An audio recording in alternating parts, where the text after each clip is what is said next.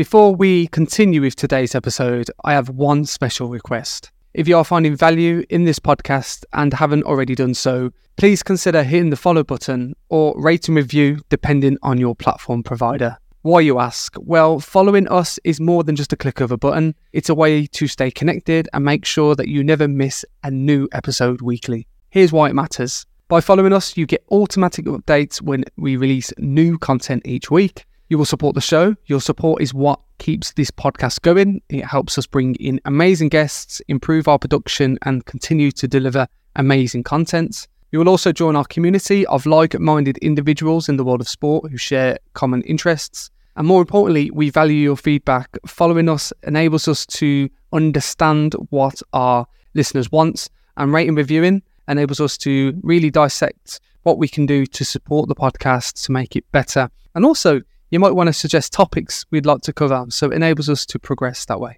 So go ahead, click that follow button, rate and review, and thank you so much for your ongoing support. We're really excited to keep bringing you valuable content, and with your help, we'll continue to grow and improve. Now, let's continue with this fantastic episode.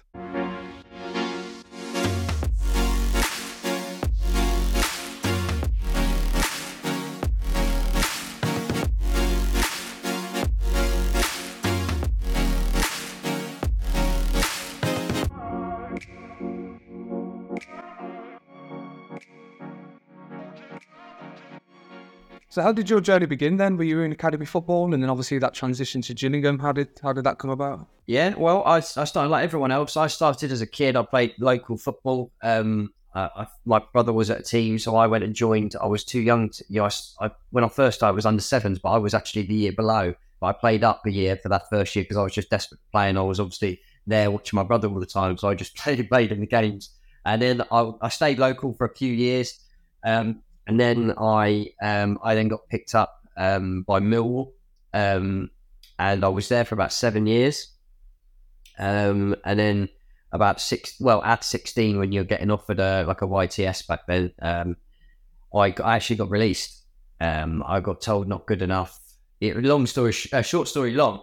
Whatever way you were, I basically went into after a game on a Saturday. I basically went into the change room with my dad, and there was like four coaches there, and they basically went no, yes, no, no, and then that was me. I was done. I was there for 7 years and just got told not good enough. And even though it's you're 16, I think that hit me really, really hard. I came out the door, and there was a Gillingham scout there who was like, "Look, we've got a game tomorrow. We'd love for you to come. We really want you to get back in." And I said no. I couldn't deal with it at the time. I sort of went back in the car. Obviously, was upset. I was sat with my parents driving home, and I was like, I don't want to do it. I just want to play with my mates locally. Don't want to do it. Luckily for me, the Gillingham scout kept on calling me, and then about a couple of weeks later, I actually went on trial. And believe it or not, I was useless on trial. My confidence had gone. Very difficult to sort of. When you've been at a place for like 7 years, so then all things change, you get told you're not good enough. I think mentally I really struggled with that. But luckily for me, I must have done something that they saw that I'd done. And they, after about 5 or 6 games I played, they then offered me a YTS. And for me, something in my mind just changed, and that was the start of it. Do you think that was something that was needed within maybe your career to have the opportunities after Gillingham in terms of playing in the Premier League? Because you see a lot of examples in the Premier League where that happens. Players get released, and then there's kind of this momentum to try and prove a point. Was it something along those lines with you in terms of, okay, I've got given this opportunity, let's try and do something with it? Yeah, I think so. I don't think it's difficult to say exactly what it was. I'd worked so hard, obviously, like everyone, you work so hard to get to a point, and then it's based on someone's opinion, and then you either get yes or yet no, and then to then get a yes, I moved out at 16. I was in Dick, so it was literally sole focus was then playing football. So that had a huge impact on me, physically and mentally. This is my opportunity. This is what I'm going for. And then you do have that bit in between your teeth because you're trying to prove a point to yourself more than anyone else. You're like, right, I can do this. And for me, it's the turnaround. I think I got released at 16. I was playing in the Championship at 17. Yeah, it was that quick. So mentally, just getting that confidence booster of saying, yes, we want you and you're going to sign, played a huge part in my start and my career at Gillingham. How was that in terms of, obviously, if you get thrown into the deep end at Gillingham, you mentioned then that you played in the Championship early. How was that for you in terms of that big transition? Amazing. A massive wake-up call. I think I had a lot of older pros that were in the team at the time. Brilliant. Really helped me sort of wake me up, I suppose, and looked after me in games. But when you're playing in youth team football, when you're playing in the reserve team, as it was back then, the result doesn't actually matter. It's everyone's just saying about the performance, you're improving, you're doing this. When you then get into the first team and you win or you lose or you draw, these are huge impacts in people's lives. If players were coming in, if they didn't win or didn't get a draw, they didn't get a bonus, which means they then couldn't get their mortgage paid. These were huge moments in people's lives. And then you start realising very quickly, that if I didn't track that runner, it's going to cost me, because it's going to cost the team and it's going to cost me, because I'm going to get in serious trouble with my teammates. And you wake up to the real world really quickly. And it means a hell of a lot more, because points are on the line and it's people's jobs. If you're getting relegated or promotion, it makes a huge amount of difference to people's lives. So I think that learning curve, you have to actually wake up really quickly. And I think that I did. And obviously I thoroughly enjoyed it as well. The players around me were excellent. Obviously training and getting into the first team, they massively helped my career. Just on that, was there a sense of motivation or pressure through that external outcomes of a football club? You mentioned, obviously, if you don't track back, if you don't win, that there might be financial issues for the club if they don't stay in the league, etc. How did you cope with that as a player? I think initially for me, you don't really, it doesn't really resonate with you that actually this is, it's up to you, because you're just playing, you're young, you're just enjoying freedom of playing football.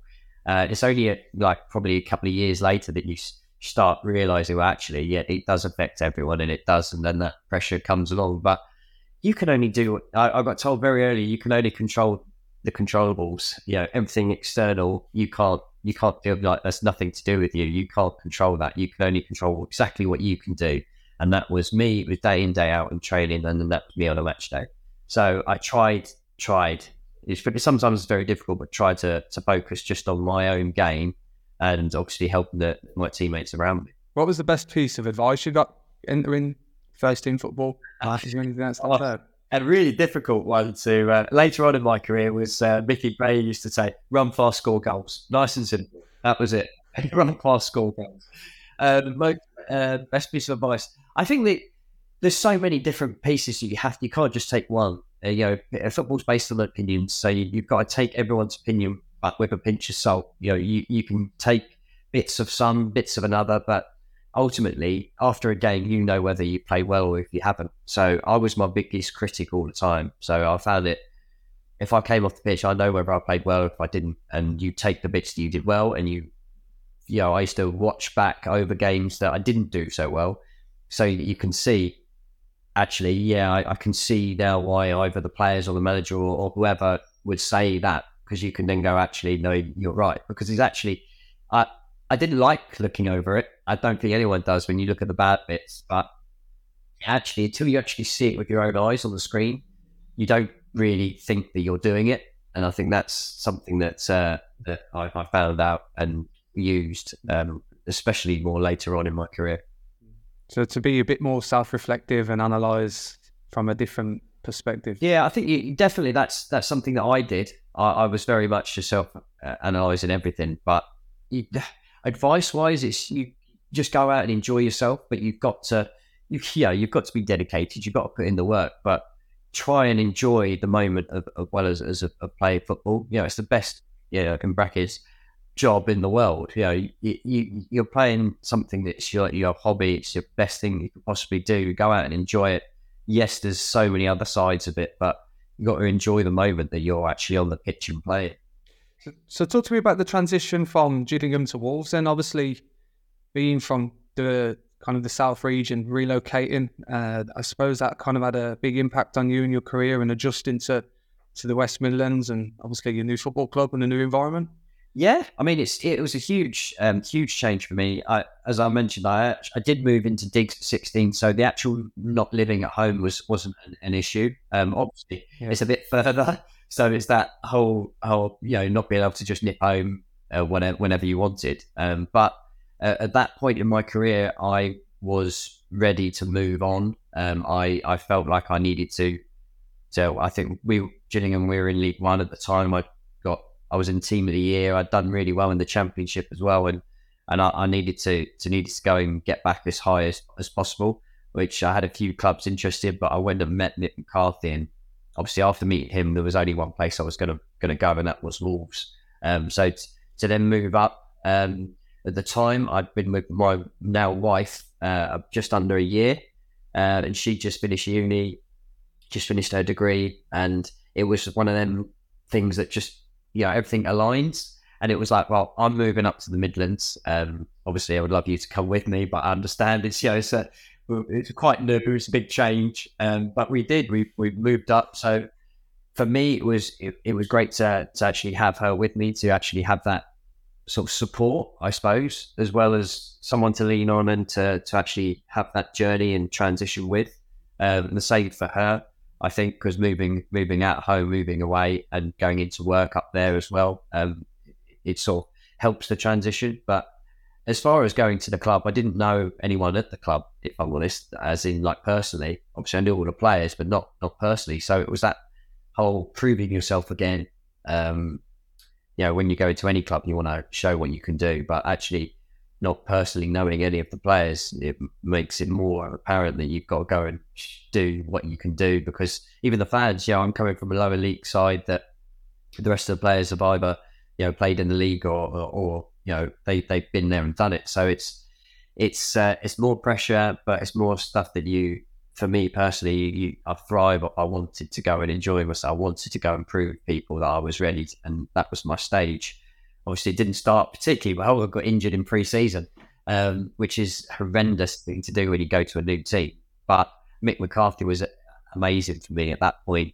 He reminded me that when he first signed at Celtic, he actually got injured in pre-season and he missed the first 4 or 5 months. So he says, well, I completely understand. I know what you're going through. Make sure you're right before you come back. It makes it all, I know you want to come back. I know what you do, rush. I know what you do this. So it sort of helped me massively to, obviously I was still desperate to get back, but actually to be right and to get back and show everyone what it was about. And that's exactly what I did. What was it about Mick McCarthy then? So obviously you mentioned it twice in terms of obviously that initial first conversation and whilst you were injured. What was it about his leadership that you could relate to? Is there anything that stands out in terms of your time at Wolves? Yeah, the biggest thing I can say about Mick, I'd say he's the best manager I've worked under for, I was with him for a long period of time, is he's honest. I think that's his biggest gift that he has is he's honest. He works with me every day. He's on the training field. He's there. He tells you exactly what's going on. Whether you played well, whether you didn't, why you didn't, what you did. If you're in the team, if you're out the team, he was just honest. And as a player, that's all you really want. You don't want someone to say, oh, look, you're doing really well, but I'm just going to leave you out in this game and you're playing the next one. And then the team wins because, oh, well, why am I not playing in the next game? Oh, well, the team won and we can't change this and do that. Well, why did you change it in the first place? Just be honest. I think that's, as players, that's all you want. So he was very much like that. Don't get wrong, all of the other stuff, the training ground, he had great people around him. That's another thing that he did really well. He had Terry Connor, TC, who was a fantastic coach. Tony Daney is my fitness coach, who was... for me, I played in that his position, I suppose. I was the same as him in the sense that I was a right-footed player on the left-hand side. He was quick. He liked to cut inside and shoot. That was my sort of game. So I was able to learn a lot as well. So Mick just had the honesty, he had the dedication and being on the training pitch, but had people around him as well, which hugely affected and helped my game. What was it like in terms of relationships? And I'm intrigued because obviously, you look at the Premier League now, Is it a close relationship, or is it kind of in a relationship where you know that you need to maybe have stand? Obviously, the standards are set high by Mick, but you know, was it close? Would he put his arm around you? Would he be quite raw with you? I'm just intrigued on how he was with the group as a whole. Yeah, I think he still had that aura when he came into the room. Everyone was like, stop, don't say Nick. He still had that about him, but. Yeah, as a group, obviously he had that attention as soon as he walked in. You would listen to him. He had that authority. Would he put an arm around you? I think he would maybe not put an arm around you as such. But, he'd pull you in the office. He'd chat to you, make sure everything was all right, and explain the reasons whether you were playing or whether you weren't. I think it's very different nowadays. The game has changed a lot with regards to how people, or even back then, when certain players needed certain things, certain players have to be spoken to in different ways. I think Sam Allardyce as well was very much like that. Not everyone can be spoken to or dealt with in the same way, and I think that's the sign of a good manager, is be able to see and use different ways of either telling people they aren't having a good game or speaking to someone. A different way, and I think some people need a rocket sometimes, and other people don't. And I think that was one part of the way that that Mick and I suppose Sam also did. So obviously you get fit, and Wolves win the championship in 2009. Can you explain what that season was like, and why do you think you were so successful in that group of players? Obviously you mentioned Mick McCarthy, but was there any standout justifications on why that was a successful time for you? Absolutely, yeah. The season before, we finished 7th, missed out on the playoffs by 1 goal. But that team was just building. We had a lot of young players that never played together, never really played in the championship. They missed out on in the playoffs the season before I signed. So everyone had a bit of that grit in between their teeth that we'd never played at the top level, I suppose. We all were hungry to get there, and we signed a few more players in the summer and pre-season. There was just that feel. It's really hard to put on, pinpoint what it is, but you ask any player in pre-season, whether you're winning and losing, or you go into a season, it's a bit of the unknown. But we had a feeling in that pre-season camp that we had a really good squad. And we start the season really well. Obviously, a lot of us were similar age. We'd never played in the Premier League. There was a few older pros that were very good with us. And we all got on really well. I think that was a huge positive for us as a team spirit and morale. And, we would go out as a team. We would go out with wives and girlfriends together as well. I think that it made us like a real strong unit. And I remember a game, I think it was Forest at home. I think we were 4-0 up at half time. I think it was 4-0. And we blew them away in the first half. And after that game, I think we finished 5-1, and we were just we can do something special here. And that was like the biggest turning point that we were like, we're actually going to do something. And then from then on in, it was fantastic. It was an incredible season. Absolutely. It really, really, really good group of lads, all working hard. So that, and we had some brilliant moments as a team, and whenever we needed something, we had that mentality. Even if we were 1-0 down, we were like, it's fine, we're going to score, we're going to score, and that was a huge positive in our team. Just on that then, so obviously the championship, 46 games, you mentioned the different types of emotions that happen. You're winning 4-0 or you're probably losing 1-0, but there's that confidence to obviously succeed and win the games. How do you keep kind of calm during those situations? How do you keep level-headed? And obviously, you mentioned the manager. I'm sure he processed that within, his team talks or pre-talks to ensure that, there's a consistency and there's an attitude to keep pushing and working hard. I'm just intrigued on that. Yeah, well, what I didn't mention is towards the end of the season, we went for a spell where we actually went in 13. Yeah, I think it was 13. So, that's where you start going, oh, hold on a minute. We're letting it slip. But for us, we were, I say fortunate, but every time we lost, for instance, the team below us, which I think was Reading at the time, I could be wrong with that, they lost. So it was just mad how things happen. Because if we lost and someone else won, then you get a bit more pressure, you get more anxiety. But it was just, if we lost, they lost. And then if we won, they won. And we were still keeping that gap all the way along. So trying to just go game by game is the old cliche. But I think Mick was very... He worked us hard on the training pitch, drilled us and worked us to make sure that each game we were ready for to doing something for that game. It wasn't all the same. It was working towards whatever team we were playing.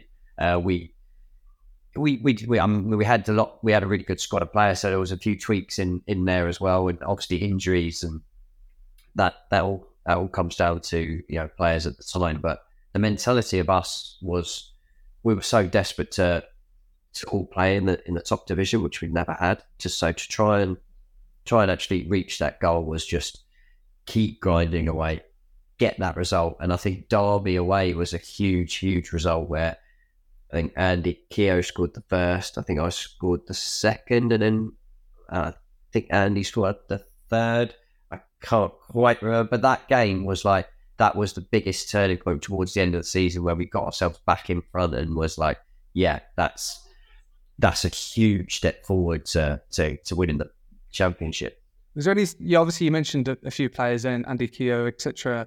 Was there any standout players in terms of that season that kind of enabled you to really have that confidence to go on and win? Obviously, there had Banks Blake up front, Karl Henry, a few other players.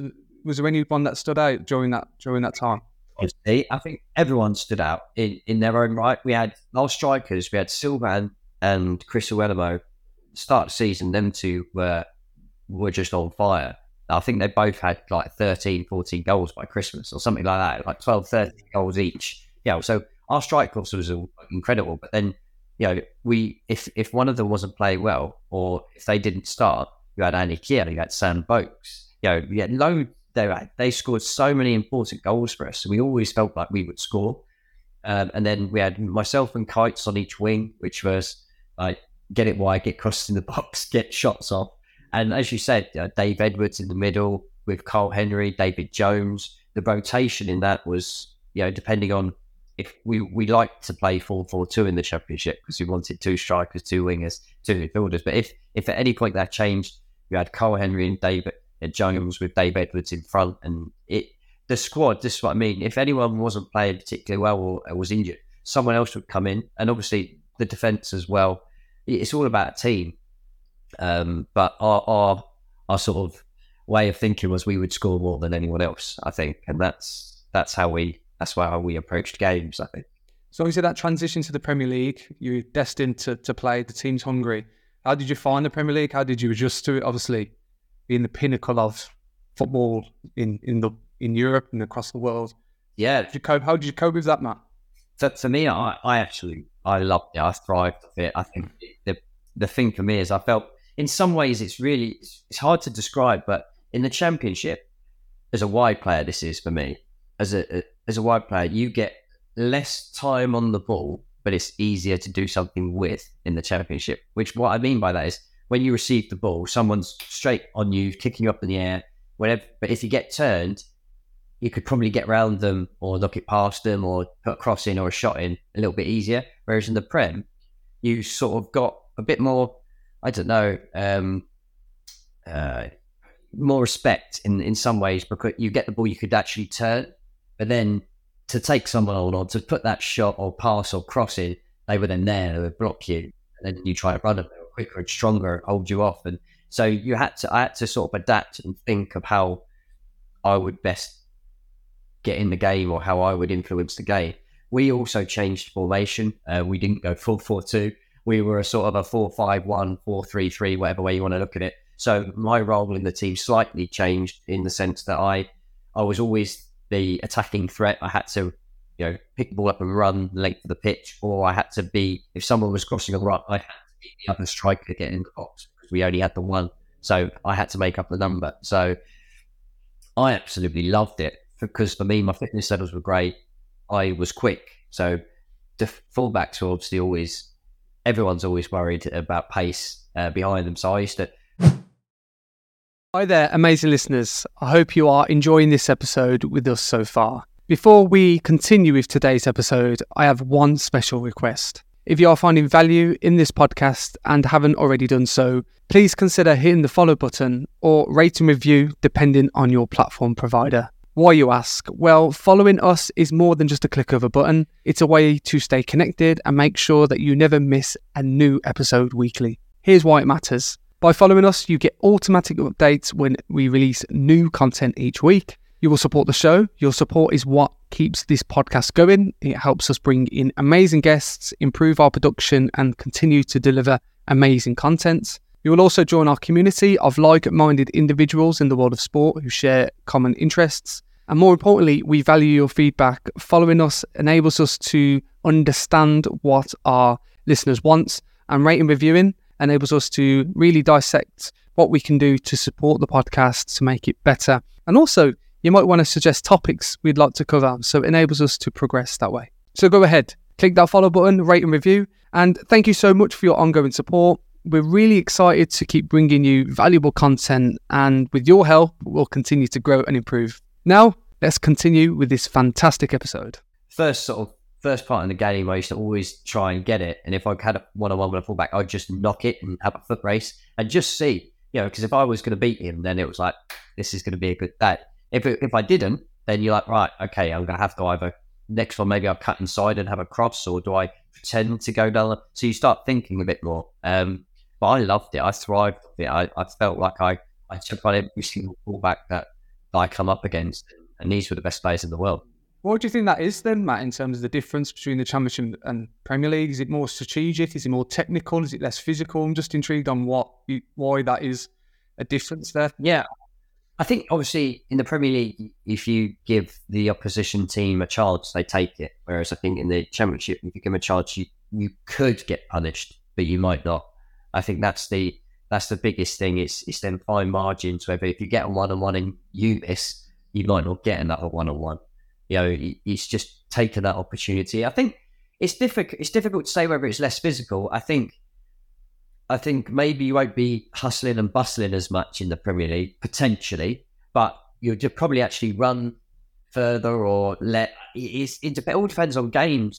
So if you're playing against Man City, you're probably not going to run as much as you would against a team that maybe you dominate possession more, because you're camped in your own half against Man City, because you can't get out because they've got the ball all the time, so you're shuffling over, defending, and camped in your own half. Whereas if you're playing a team that, you know, you've got an opportunity to win the game, you're going to be sprinted up. You've got to then sprint back. You're sprinted up. You get back. Whereas so there's it's very different in each game. I think the Championship's a bit more end to end. Back then it was anyway, a bit more end to end. Whereas the Premier League, I think you get a bit more. One team will have possession, and then the other team. It's not as end to end as the Championship. You said then that you always used to try and take on the right back or the left back, depending on where you were playing within midfield. Is there anyone that stands out in terms of the most challenging defender that you've come across? This honestly, there's so many. I played a bit against the best players in the world at that point. You know, I say Ashley Cole's probably the best fullback that's ever played in the Premier League for me. Obviously, he was at Chelsea at the time, and they were dominating possession. He was like a winger, and then if you got an opportunity, he was quick and able to get back and was a good defender.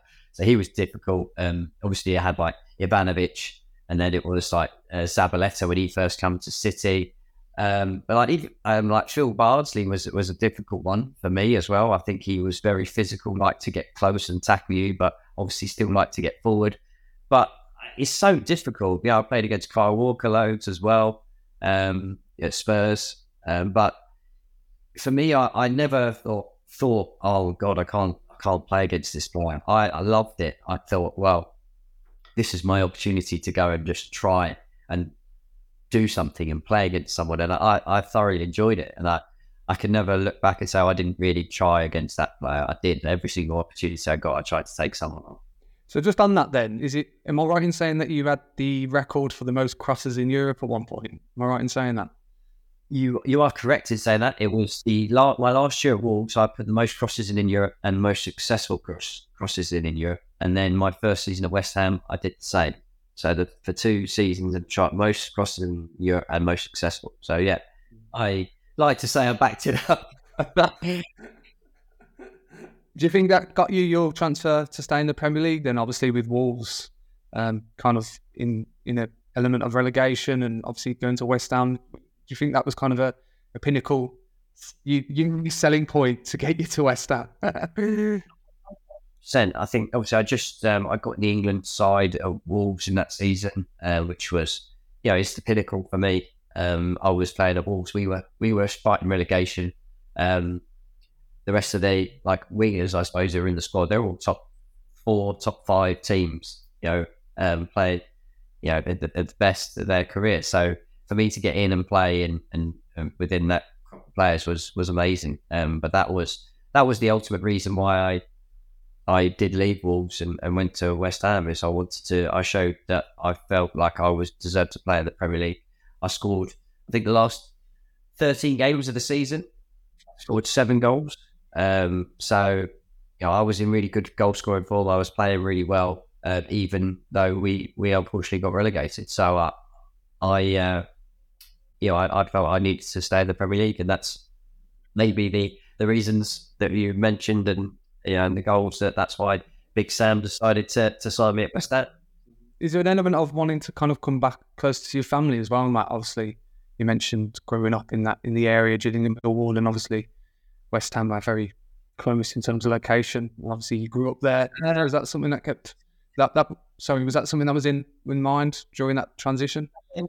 To be honest, not really. You mentioned about Gillingham. I grew up in Guildford, so it wasn't close to either of them, really. I was south, no. To be honest, I always looked at it that I did, you know, football, you know, was going to be an amazing period of my life, but you got to whatever opportunity came up. I would have gone if it was up north, if it was wherever. I feel like I would have gone where I thought would have been the best possible place for me. So that was at the time that was my best option. So don't get me wrong. Once you make that decision, then you think, oh, I could move back home and travel in and do all that. They all things then come into your mind. But at the time, that wasn't one of the reasons for me to sign at West Ham. You mentioned England, obviously representing England. I think it was Ghana that you come on in terms of your debut. How was that process for you? And obviously being introduced to the squad where there's established internationals there that have been selected for a significant amount of years. How was that in terms of trying to impress and feeling involved and getting involved in the setup? Crazy, really. It's like that first day back at school. You're going in, obviously playing against all of them, but not really knowing them personally. You know, there's a lot of players there. They're all at the same club. They've been in the squads for ages. And as you say, like all established players like Rooney, Terry, Lampard. You know, it's quite an amazing squad of players. So, but it's just the initial getting that first through the door. Hello was the manager. He was one of the first people I saw as I walked through the door.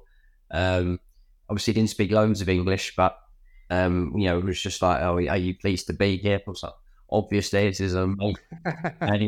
Because I scored on the weekend. I scored for Wolves against Aston Villa away, and he was like, that goal sort of got you in. And I was like, wow. He said, you were close, but that goal got you in. So that was, you know, I suppose nice to hear. But then once you're in the training field, you actually, in some ways, that's your comfort blanket, and that's like what you do day in, day out. But you start thinking, oh, if I go in the middle of a keep ball session, I could be in there all day. Yeah, pretty vicious. I'm trying to close up on that.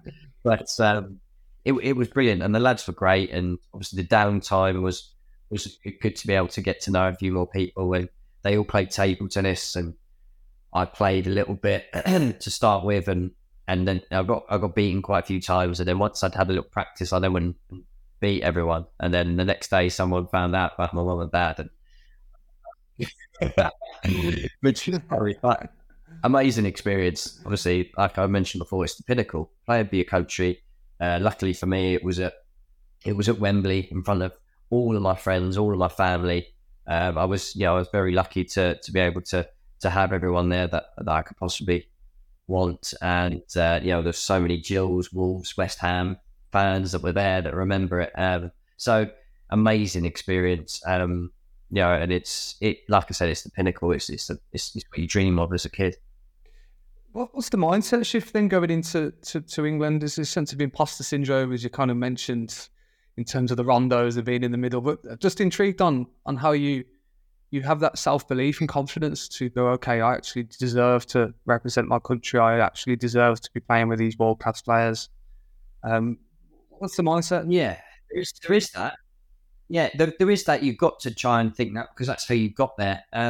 The morning of the game, actually, John Terry actually messaged me and said that exact thing, you know, which was, he didn't need to. That was a really nice thing to have done. He was captain at the time. Just saying, like, go out and enjoy it. You deserve to be here. Go and show why you deserve to be here. You know, that sort of thing. And it was, it's just them little reminders. And you think, actually, I've worked hard my whole life to get to this point. You know, this is why, you deserve to be here. And then you start, as I mentioned, once you get into the training side of things, you sort of, not at home, but that's where your belief and that's where your repetitions over the years of everything that you've done, you just sort of get into that zone. But I can still vividly remember warming up after half time, running up and down and then getting that look back and someone sort of waving you back and sort of looking at me.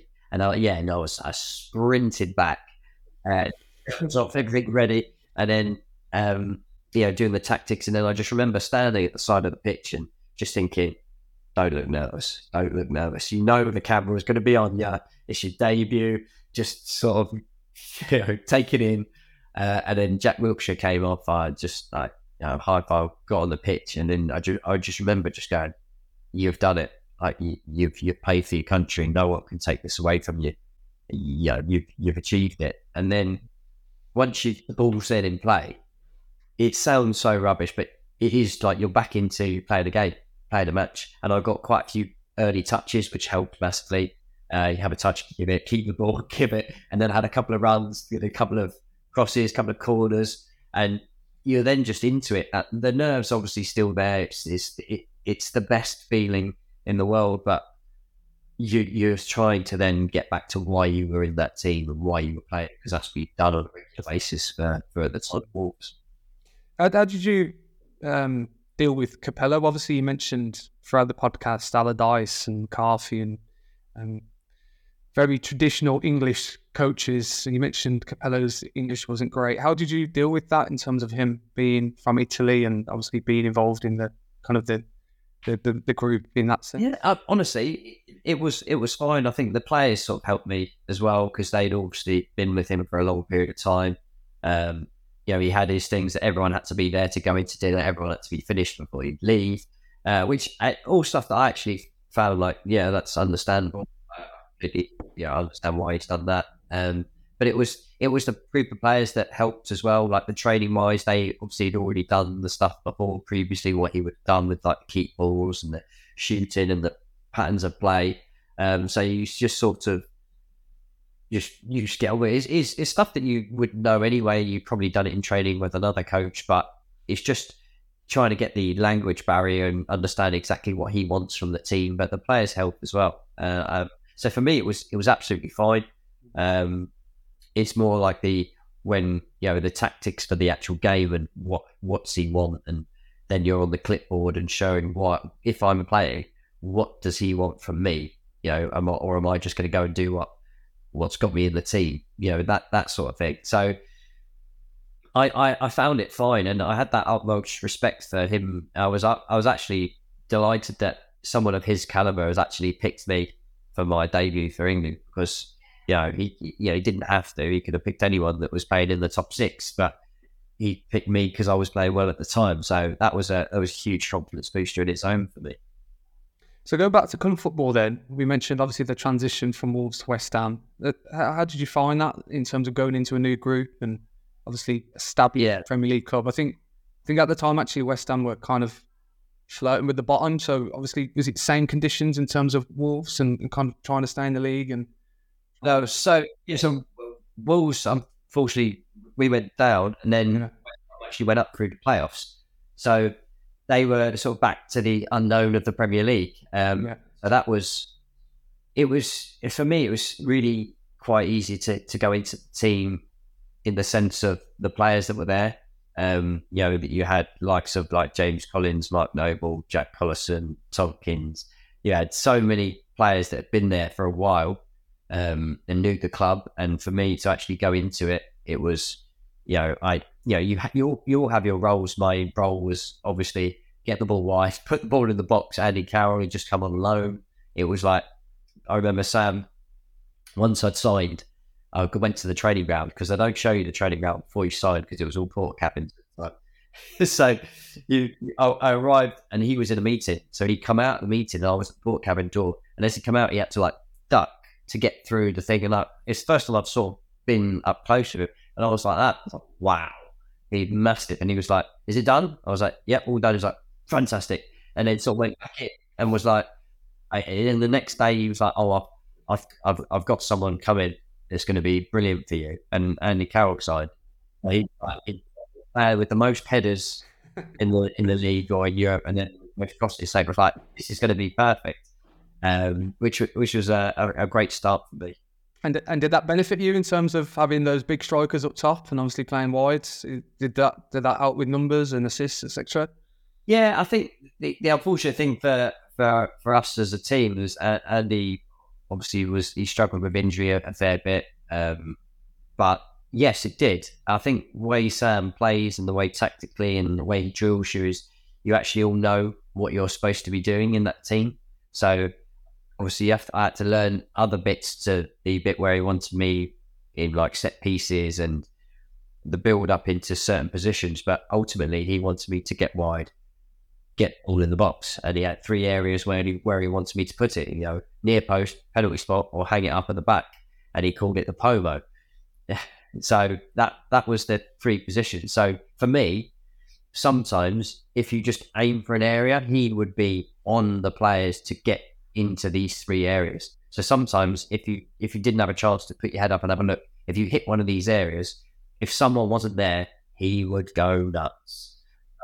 It was just about every time I got the ball, players knew where I was going to go, whether I was going to cut in on my right or if I was going to knock it down the line. If I went down the line, they knew it was majority was either going to be cut back or hung to the back post. If I was coming in on my right, it was going to be whipped in, and if everyone missed it was going in at the far post. That was sort of like drilling it so that everyone knew exactly what was going on. And that was good. And obviously, sometimes it's a bit more predictable, but it, for me, he broke everything down to the finer details, but made it simple for people to be like, right, this is what's going to happen. Make sure you're there. So for me, it was fine. What was your relationship like with the fans then, Matt, at Upton Park? I think, am I right in saying, is it the chicken run down the one side of the ground at the end? Yeah. So you play another wing. I suppose you're seeing and heard it all. Do you know? I mean, I played there the year before as an away player when I was at Wolves, and Wolves actually, we won 3-1 and I actually scored. So I could get everything, good and bad. And then obviously then playing for the home team, obviously the fans were electric.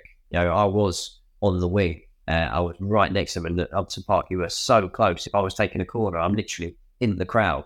So it was an amazing atmosphere. That the fans were extremely passionate and very vocal, and it was great to show and to show your commitment as a player, and all they want is pride and passion and desire. And if you did all that, they liked it. How did you cope with then injuries towards the latter end of injuries in terms of latter end of West Ham, obviously going out on loan at Norwich and trying to maybe reinstall that form and that consistency as you've kind of alluded to throughout? How did you cope with maybe injuries and setbacks and trying to rebuild? That is the downside of playing professional sport, injuries. Obviously, when I was at Wolves towards the end, Sam sort of played a different system. No wide players, played like a diamond. So I didn't play as much that season. And then Slaven Bilic came in and I played the first 5 games of the Premier League. I came on as a substitute, but because I hadn't played much the year before, I was desperate to just go and play football. He was happy with me staying. Obviously, I played, but he said, I couldn't guarantee you're going to play every week. But as you can see, you've been involved in the games. And I got an opportunity to go to Norwich, and it was only on loan. And I just felt, for me personally, I needed to go and play some football. I couldn't sit on the bench again all season. I I found it very difficult mentally to train a week and not play on a Saturday. I just wanted to play football. So I went on loan to Norwich, which started like a house on fire. It was brilliant. I scored in my debut, scored in my second game. After about the first 10 games, I think we were playing really well. And yeah, unfortunately, I decided to do my first proper tackle, and it was on Yaya Toure, and he broke my leg. So yeah, that's where it all sort of started for me. And if I actually could sort of stop time and see what was actually going to happen for the next sort of 3 years, I think I don't know how I would have got through it. I think if you're able to just go from day to day, I think it's easier in the mind. Unfortunately, I did my knee. I didn't have an operation. Got myself back playing after about 3 months. I think it was about 10 weeks, and I played the rest of the season. But my knee was never right. I was in pain. We unfortunately got relegated, and then I had to have an operation in the pre-season, which I was out for then 3 months again. Which, when you have an operation, especially on your knee, you lose all of the muscles around it. So all my quad just disappeared, calves disappeared because you can't weight bear and do all this. So it's you have to build all your muscles up again in the gym, which is like it's a bit monotonous. You know, every day you're in the gym doing the same drills. You're looking out onto the pitch where everyone's training. You can't do it. You're then doing all your fitness stuff. You're doing all this. So it's really quite hard to just each day go in, same thing, make sure you're doing your strength, do this, do that, while watching everyone else play. You obviously go and support the lads on a Saturday. But then I got in, I just about my first training session back from my knee, I got tackled on my ankle and I really hurt my ankle. But because I'd just been out, I was like, I'll get through it. I had injections after injections after injections. And I just couldn't get back. My ankle was really sore. So I had to have another operation, and what they found was on my back of my ankle. So if you imagine on a scan, that's your cartilage. Mine was just inflamed and red, but it was like that.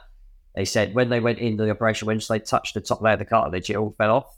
So it was just flattening. So on the scan, it had obviously gone back. But when I was running, it would fall off. So that's why I had all the pain, because there was just bone on bone. So I had the operation, which took a really long time. I remember waking up and going, "Oh, was it all right?" And they were like, "Oh, it's a lot worse than we thought." You know, I was thinking I was going to be back playing in about 6 to 8 weeks, but it was nearly like 11, 10 months, which was extremely, extremely difficult period of my life, let alone career. At that point, I just had my son, my firstborn.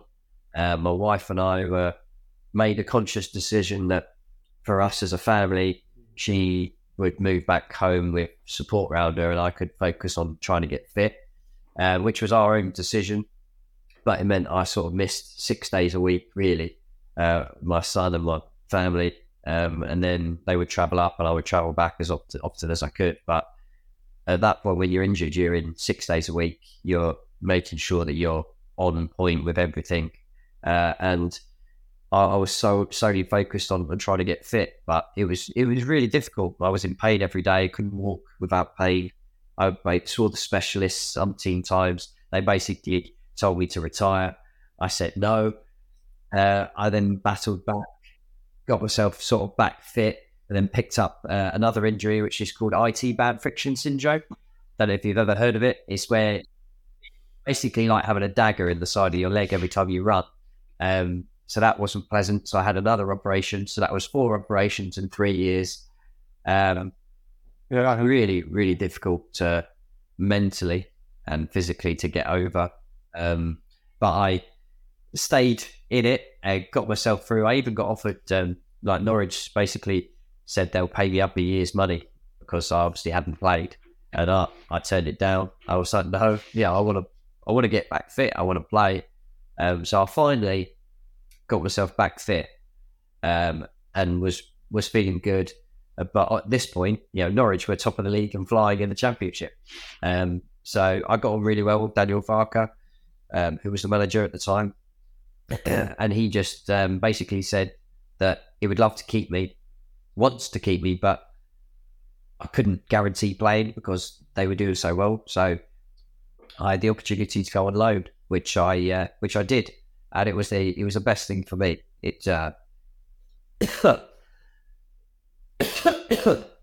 Excuse me. It was the best thing for me because all I wanted to do was just play football. I'd worked so hard to get myself back fit, and I remember that first game I played. I went on loan to Walsall, and we played in the cup against Bolton away.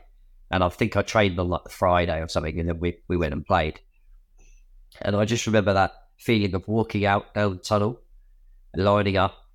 That was just incredible. And then obviously kick off. About 10 minutes in, I've got my first assist. And it was just like electric for me to be back out on the pitch doing what I loved after everything that possibly happened. To then finish the game with 2 assists. Even though we lost 2 assists, I was like, it was just amazing to be back playing. And that was what it was all for, really, to get myself back and enjoy playing football again.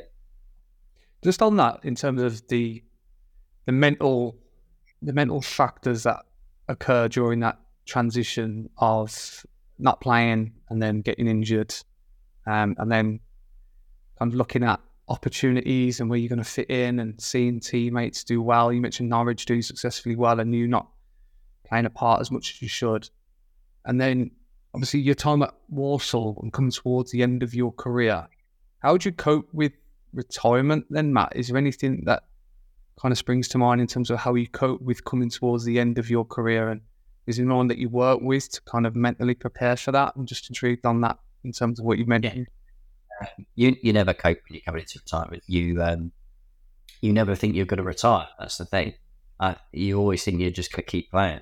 Unfortunately for me, my sort of body in the end basically told me, and I think that's how everyone sort of decides. But I'd been.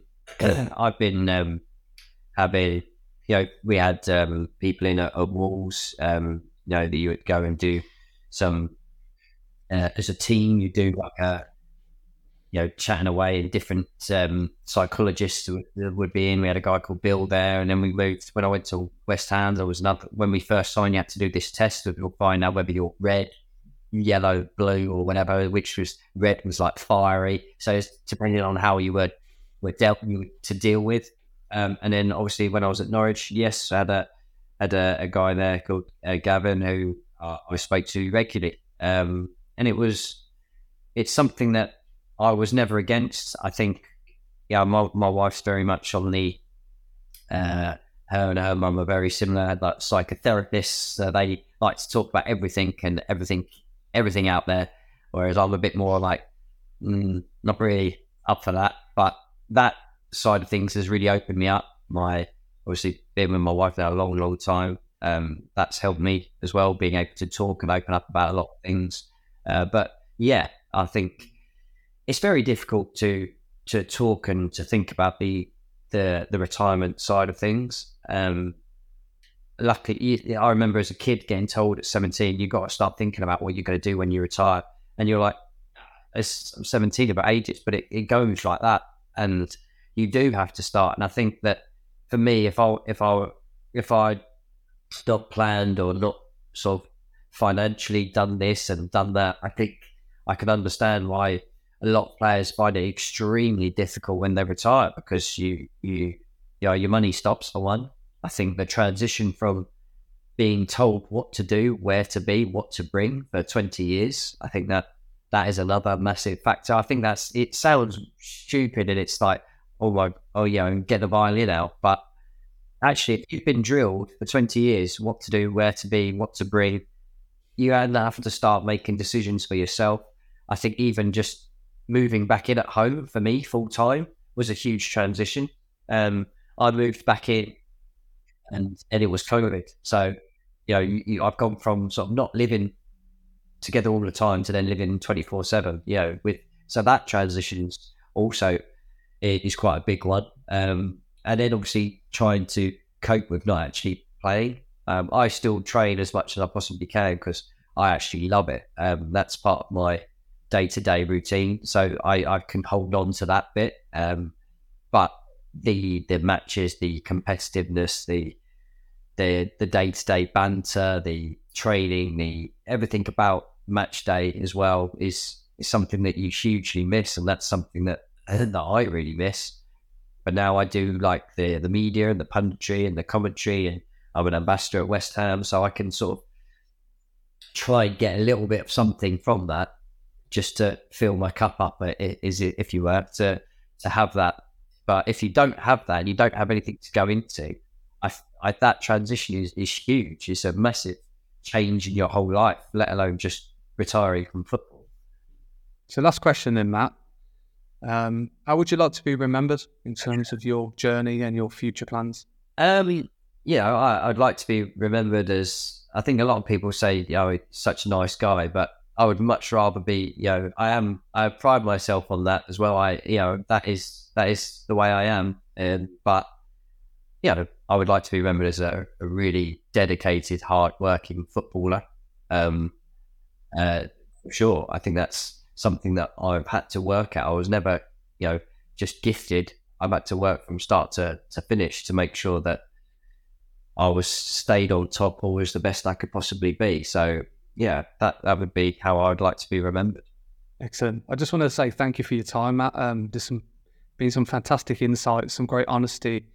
And your journey's been significant in the fact that you've been dedicated and worked very hard to get where you've got to in terms of your Premier League, England cap, and obviously playing in the Championship and lower leagues as well. So I just want to say thank you for your time and good luck in the future. Yeah. Apologies, I got cold as well.